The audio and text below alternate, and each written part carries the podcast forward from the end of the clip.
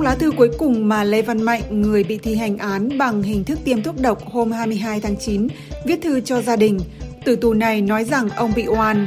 Em trai ông, Lê Văn Cường, nói với VOA rằng gia đình sẽ thực hiện theo di nguyện của ông. Gia đình vẫn phải tiếp tục đi kêu oan cho khi bằng được, khi nào mà kêu oan được thì mới thôi. Trong khi đó, tù nhân lương tâm Nguyễn Viết Dũng, người vừa mãn án 6 năm tù với cáo buộc tuyên truyền chống nhà nước, nói với VOA rằng ông sẽ tiếp tục hành trình đi tìm công lý vì ông bị bức cung, tra tấn và kết án oan. Vấn đề là tôi bị bắt cóc, bị tra tấn và bị bức cung, cho nên tôi sẽ tiếp tục ờ, hành trình đi tìm công lý. Còn Tổ chức Theo dõi Nhân quyền Quốc tế Human Rights Watch trong báo cáo gửi Liên Hợp Quốc nói rằng tình hình nhân quyền tại Việt Nam đã xấu đi nghiêm trọng kể từ đợt kiểm điểm định kỳ phổ quát lần thứ ba và thúc giục quốc gia do Đảng Cộng sản cầm quyền phải khẩn cấp cải thiện nhân quyền. Tôi nghĩ đây là một thách thức đối với cộng đồng quốc tế. Việt Nam rõ ràng đang vi phạm nhân quyền một cách có hệ thống và tràn lan hơn. Đó là những nội dung mà chúng tôi sẽ có trong chương trình ngày hôm nay. Mời quý vị và các bạn chờ nghe.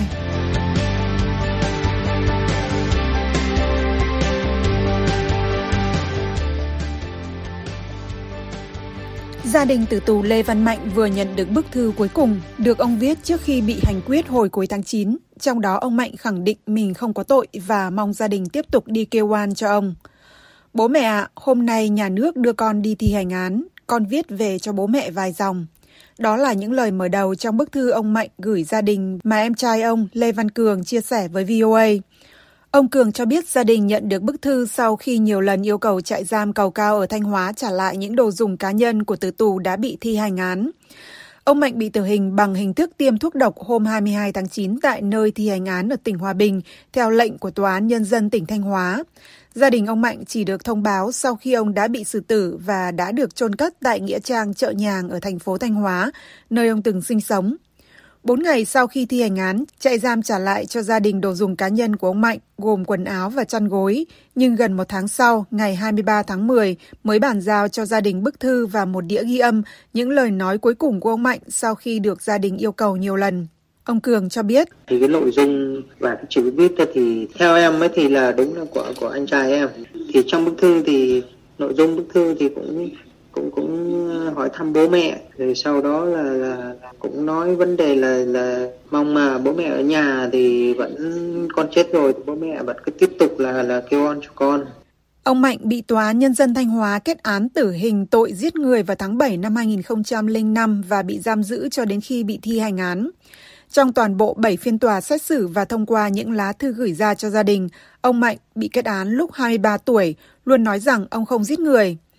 Gia đình ông gửi đơn và đến trước cửa các cơ quan công quyền để kêu oan cho ông trong suốt gần 19 năm qua. Các tổ chức quốc tế cũng lên tiếng kêu gọi chính phủ Việt Nam không thi hành án tử hình ông Mạnh vì cho rằng ông bị kết án oan sai. Con không làm gì nên tội cả, nên con không có gì phải hổ thẹn với lương tâm, ông Mạnh viết trong bức thư và coi cái chết nhẹ như lông hồng. Ông viết tiếp, con chết rồi, bố mẹ và các em, các con vẫn phải tiếp tục giúp con kêu nỗi oan này lên cơ quan pháp luật của nhà nước đến cùng. Cho đến khi nào con được minh oan thì thôi, vì con bị giết oan thật sự bố mẹ ạ.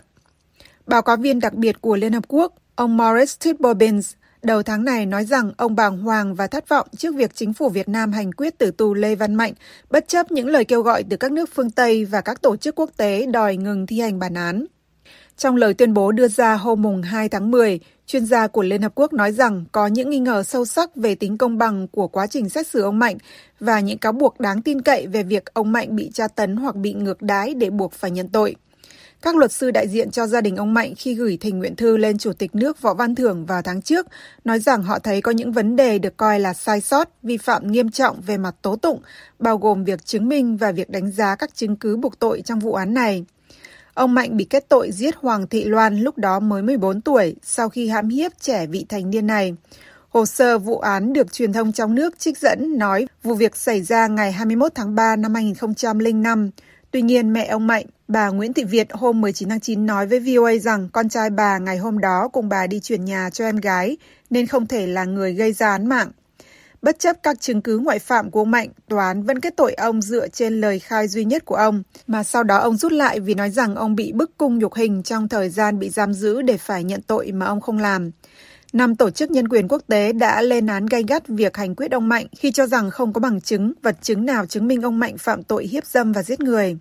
Các tổ chức trong đó có ONSA quốc tế nói trong tuyên bố đưa ra hôm 27 tháng 9 rằng bằng chứng duy nhất được công tố đưa ra là lá thư tú tội của ông Mạnh mà ông đã rút lại vì cho là bị ép cung và tra tấn để phải nhận tội. Ông Mạnh bị hành quyết hơn một tuần sau khi Tổng thống Mỹ Joe Biden tới thăm Việt Nam để nâng cấp quan hệ hai nước.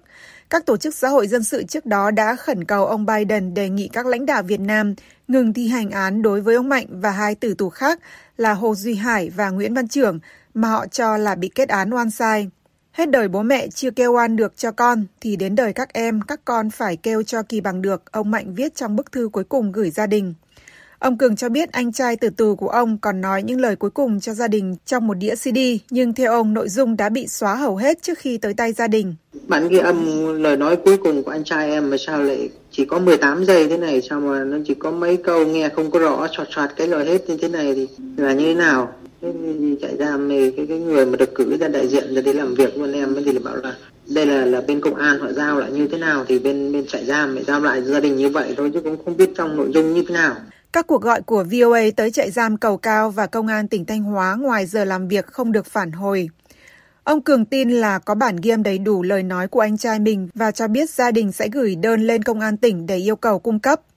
Trong lúc đó, gia đình ông Mạnh vẫn tiếp tục đi kêu oan cho ông. Ngày 19 tháng 10, bà Việt và ông Cường cùng bố mẹ của ông Nguyễn Văn Trưởng – người đã có quyết định thi hành án tử hình từ ngày 4 tháng 8, đã đến trước văn phòng chính phủ ở Hà Nội để kêu oan cho hai tử tù, một trong đó đã bị hành quyết. Đúng theo cái di nguyện của anh anh trai của em là từ trước rồi là kể cả bây giờ nó cứ cố tình cái đây 8 năm mà trước đó nó có cố tình giết con là giết anh thì gia đình cũng vẫn phải tiếp tục là đi kêu oan cho kỳ bằng được. Khi nào mà tìm kêu oan được thì mới thôi. Thì đời bố mẹ em không được đến đời các em không được thì đến đời các con con không được thì đến đời các cháu nó khi nào bằng được thì thôi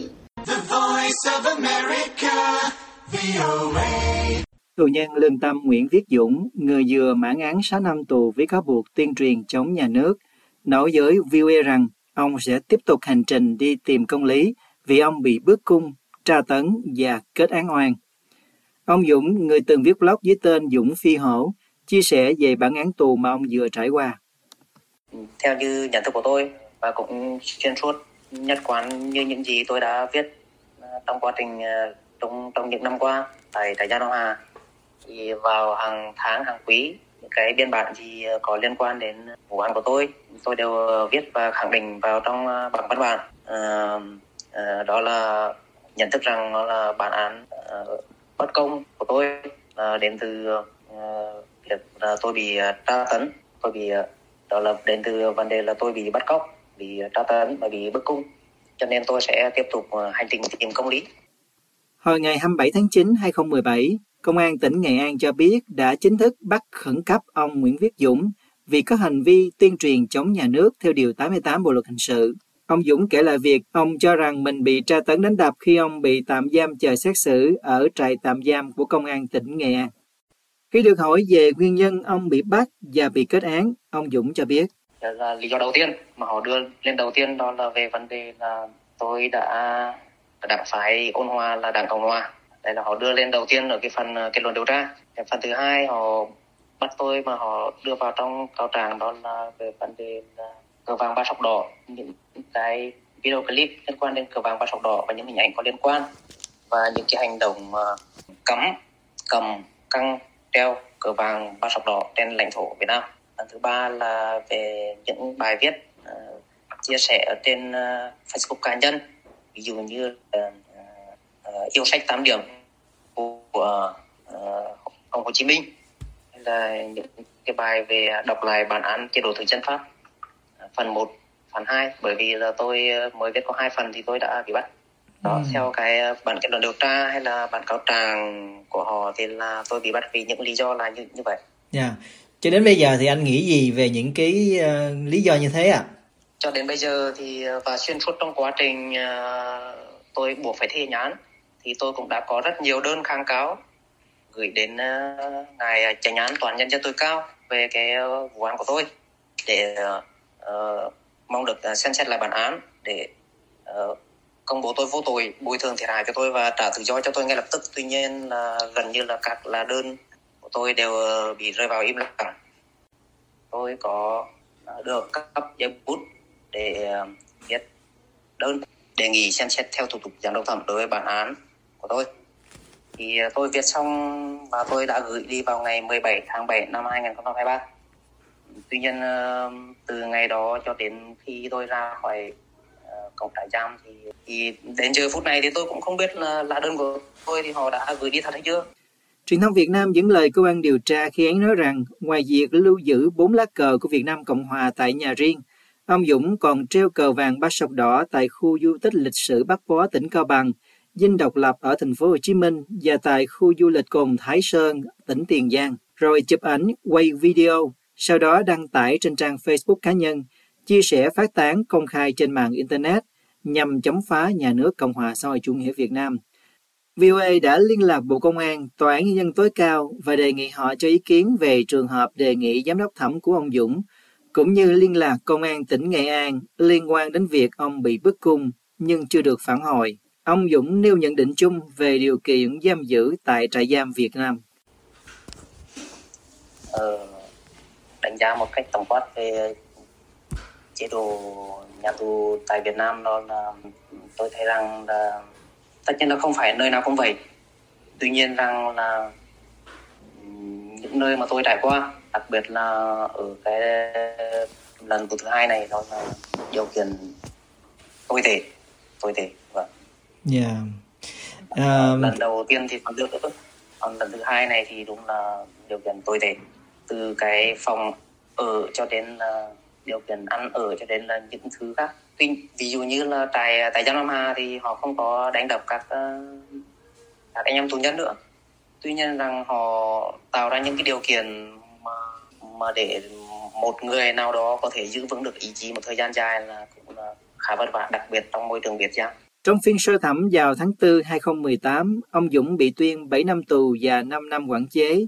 sau đó giảm xuống còn 6 năm tù và 5 năm quản chế tại phiên phúc thẩm vào tháng 8 2018. Ông Nguyễn Quyết Dũng cùng với những nhà hoạt động khác đang bị giam cầm là Nguyễn Nhân Hóa, Lê Đình Lượng là những người tích cực giúp ngư dân các tỉnh miền Trung Việt Nam khiếu kiện đòi nhà máy Formosa bồi thường thiệt hại do xả thải ra môi trường biển vào hồi năm 2016. Trước đó, ông Dũng từng bị 15 tháng tù vào hồi năm 2015 vì tội gây rối trật tự công cộng theo Điều 245 Bộ Luật Hình sự sau khi tham gia tuần hành bảo vệ cây xanh ở Hà Nội. Và hồi đầu năm 2015, ông Dũng thành lập Đảng Cộng Hòa và Hội những người yêu quân lực Việt Nam Cộng Hòa. Tổ chức theo dõi nhân quyền quốc tế Human Rights Watch trong báo cáo gửi Liên Hiệp Quốc hôm 3 tháng 10 nói rằng tình hình nhân quyền tại Việt Nam đã xấu đi nghiêm trọng kể từ đợt kiểm điểm định kỳ phổ quát, viết tắt là UPR, lần thứ ba vào tháng 1 năm 2019, và thúc giục quốc gia Cộng sản phải khẩn cấp cải thiện nhân quyền. Trong báo cáo gửi Liên Hiệp Quốc cho kỳ kiểm điểm UPR 2024 sắp tới tại Geneva, Tổ chức theo dõi nhân quyền nói, Đảng Cộng sản Việt Nam tìm cách duy trì tình trạng độc tài quyền lực bằng cách tùy tiện bắt giữ và truy tố những người bị xét xử bất công vì đăng tải những quan điểm chỉ trích chính phủ, tham gia các tổ chức độc lập và vận động cải cách chính trị. Ngoài việc hình sự hóa quyền tự do ngôn luận và hội họp ôn hòa, hạn chế nghiêm ngặt các quyền chính trị và dân sự khác, chính quyền còn quản lý chặt chẽ các nhóm tôn giáo và cấm truyền thông độc lập cũng như các ấn phẩm khác. Trong kỳ kiểm điểm UPR năm 2019, chính phủ Việt Nam đã bác bỏ mọi khuyến nghị sửa đổi các điều luật 109, 117 và 331 về an ninh quốc gia trong Bộ luật hình sự. Từ đó cho tới nay, chính quyền đã truy tố ít nhất là 139 người theo những điều luật hà khắc này, chỉ vì họ lên tiếng chống lại sự bất công, chỉ trích chính phủ hoặc ủng hộ các nhà hoạt động cộng đồng. Trong số những người bị cầm tù theo các điều luật trên, có nhiều nhà hoạt động nổi tiếng như Phạm Đoan Trang, Phạm Chí Dũng, Nguyễn Tường Thụy, Phạm Chí Thành, Nguyễn Lân Thắng, vân vân. Ông Phil Robertson, Phó Giám đốc phụ trách khu vực châu Á của Tổ chức Theo dõi Nhân quyền nói với VOA. Well, I think that this is Tôi nghĩ đây là một thách thức đối với cộng đồng quốc tế. Việt Nam rõ ràng đang vi phạm nhân quyền một cách có hệ thống và tràn lan hơn. Theo ông Robertson, Việt Nam có những phong trào thiết yếu cho xã hội như những người phản biện, bất đồng chính kiến, những người lên tiếng bảo vệ cho dân chủ nhân quyền, bảo vệ cho môi trường, vân vân. Nhưng điều trớ trêu là hiện nay những người đang vận động về vấn đề môi trường hay kêu gọi Việt Nam thực hiện cam kết về biến đổi khí hậu, thì bây giờ chính quyền lại đang theo dõi những người đó. Theo Tổ chức Theo dõi Nhân quyền, Việt Nam đã mở rộng đàn áp các nhà hoạt động chính thống hoạt động về các vấn đề môi trường và biến đổi khí hậu, sử dụng cáo buộc giả mạo về tội trốn thuế để truy tố họ, như trường hợp của luật sư Đặng Đình Bách, người đang thụ án 5 năm tù, nhà hoạt động môi trường Hoàng Thị Minh Hồng với 3 năm tù giam. Hay mới đây nhất, Công an Việt Nam đã bắt giữ bà Ngô Thị Tố Nhiên, giám đốc một cơ quan nghiên cứu chuyên về các vấn đề chuyển đổi năng lượng, và buộc tội bà với cáo buộc chiếm đoạt tài liệu từ một công ty khác theo Điều 342 của Bộ Luật Hình sự, chỉ vài ngày sau khi Tổng thống Hoa Kỳ Joe Biden đến thăm Hà Nội. Báo cáo của Human Rights Watch nói, trong kỳ kiểm điểm UPR năm 2019, Việt Nam đã chấp nhận các khuyến nghị sửa đổi Bộ luật tố tụng hình sự để bảo đảm xét xử công bằng và đúng thủ tục, đồng thời xóa bỏ việc xét xử di động ngoài trời, nhưng họ đã không làm gì để thực hiện cam kết của mình. Báo cáo của Tổ chức Theo dõi Nhân quyền nói rằng các nghi phạm chính trị vẫn bị đối xử bất công và bị giam giữ trong nhiều tháng mà không được tiếp cận với cố vấn pháp lý hoặc người nhà đến thăm. Chính quyền vẫn tiếp tục các phiên tòa di động ngoài trời. Điều này gây tổn thương không cần thiết cho các bị cáo và gia đình họ. Tổ chức theo dõi nhân quyền cho biết, từ năm 2019 đến năm 2023, Việt Nam đã tiến hành phiên tòa di động tại ít nhất 55 tỉnh, chiếm 95% số tỉnh của cả nước, và tại năm thành phố chính là Hà Nội, Hải Phòng, Cần Thơ, thành phố Hồ Chí Minh và Đà Nẵng. Human Rights Watch nói, trong cả các vụ án chính trị lẫn phi chính trị, cảnh sát, công tố viên và tòa án Việt Nam đều vi phạm nguyên tắc cơ bản về suy đoán vô tội đối với một phiên tòa công bằng và trước một tòa án độc lập. Trong kỳ UPR năm 2019, Việt Nam còn cam kết bảo vệ quyền tự do tôn giáo và tín ngưỡng cho mọi người ở Việt Nam và bảo vệ tôn giáo và các dân tộc thiểu số, đồng thời kiềm chế áp đặt các hạn chế pháp lý đối với họ. Thế nhưng Việt Nam đã không thực hiện cả hai khuyến nghị đã được chấp nhận này. Bằng chứng là từ năm 2019 đến năm 2023, các tín đồ của các nhóm tôn giáo độc lập, đặc biệt ở khu vực Tây Nguyên, đã bị sách nhiễu đe dọa, cưỡng ép từ bỏ đức tin, tố cáo công khai, bắt nạt, thẩm vấn, hành hung, bị bắt giam và truy tố tùy tiện. Vẫn theo báo cáo của Tổ chức Theo dõi Nhân quyền. Bất chấp tình trạng vi phạm nhân quyền thực sự nghiêm trọng, năm ngoái, Việt Nam đã tự ứng cử và trúng cử vào Hội đồng Nhân quyền Liên Hiệp Quốc. Ông Phil Robertson nói, đây thực sự là một trò hề công lý và vết đen đối với cộng đồng quốc tế khi một quốc gia vi phạm nhân quyền như Việt Nam lại có thể được bầu vào hội đồng này. Ông nói,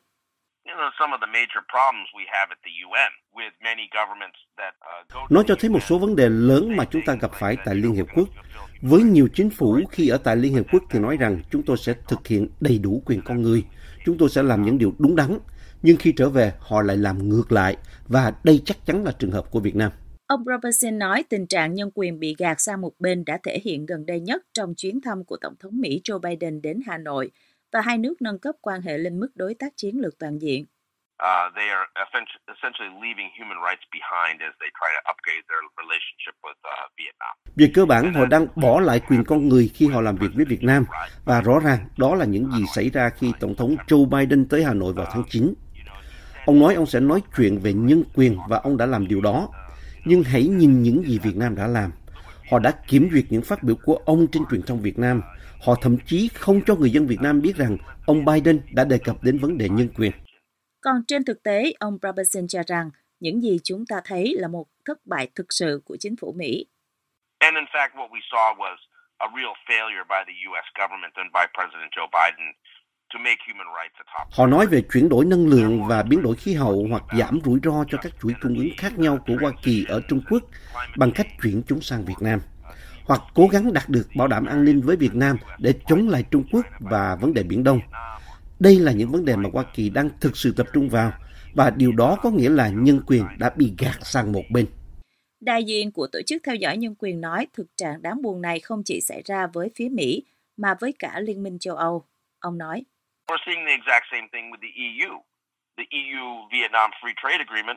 Chúng ta đang thấy điều tương tự với EU.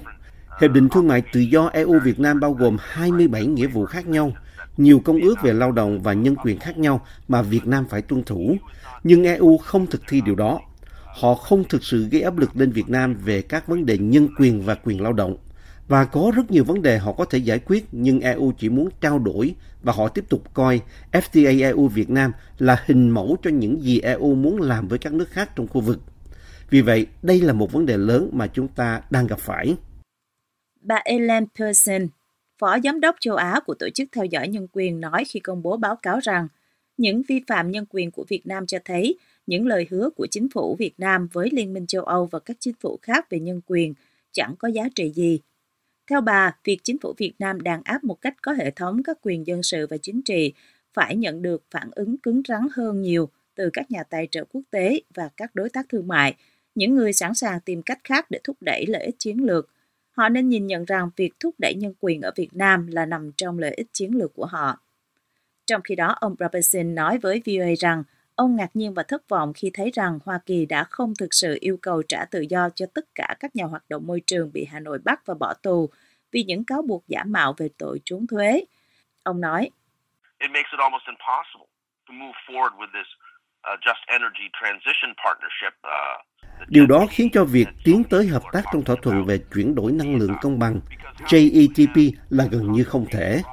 Bởi vì làm thế nào bạn có thể có một quy trình tư vấn thực hiện JETP trong khi những người chủ chốt mà bạn cần nói chuyện đều đang ở trong tù?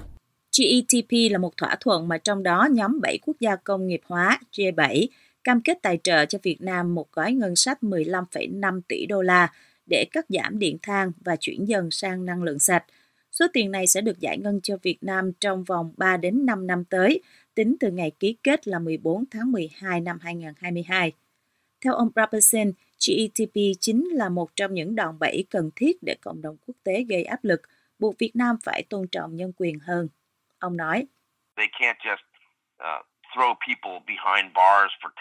Họ không thể bỏ tù một người đến 10-15 năm chỉ vì đăng nội dung chỉ trích chính phủ lên Facebook. Đó là hành vi không thể chấp nhận được và nếu Việt Nam tiếp tục làm như vậy thì sẽ có hậu quả. Đại diện của Tổ chức Theo dõi Nhân quyền cho rằng trong một bức tranh đầy màu xám về nhân quyền tại Việt Nam, thì hy vọng duy nhất có thể có được là từ một số chính phủ lớn trên thế giới, bao gồm Liên minh châu Âu và các quốc gia thành viên, Hoa Kỳ, Canada và một số nước khác, với điều kiện các quốc gia này phải luôn đặt vấn đề nhân quyền lên bàn đàm phán với Việt Nam, dù là khi thảo luận về môi trường, thương mại hay bất cứ lĩnh vực nào.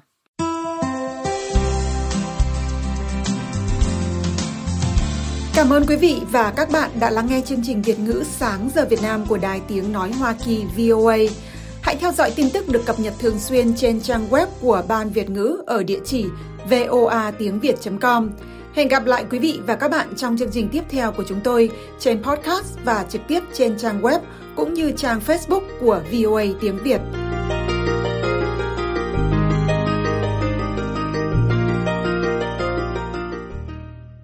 This program has come to you from the Voice of America, Washington.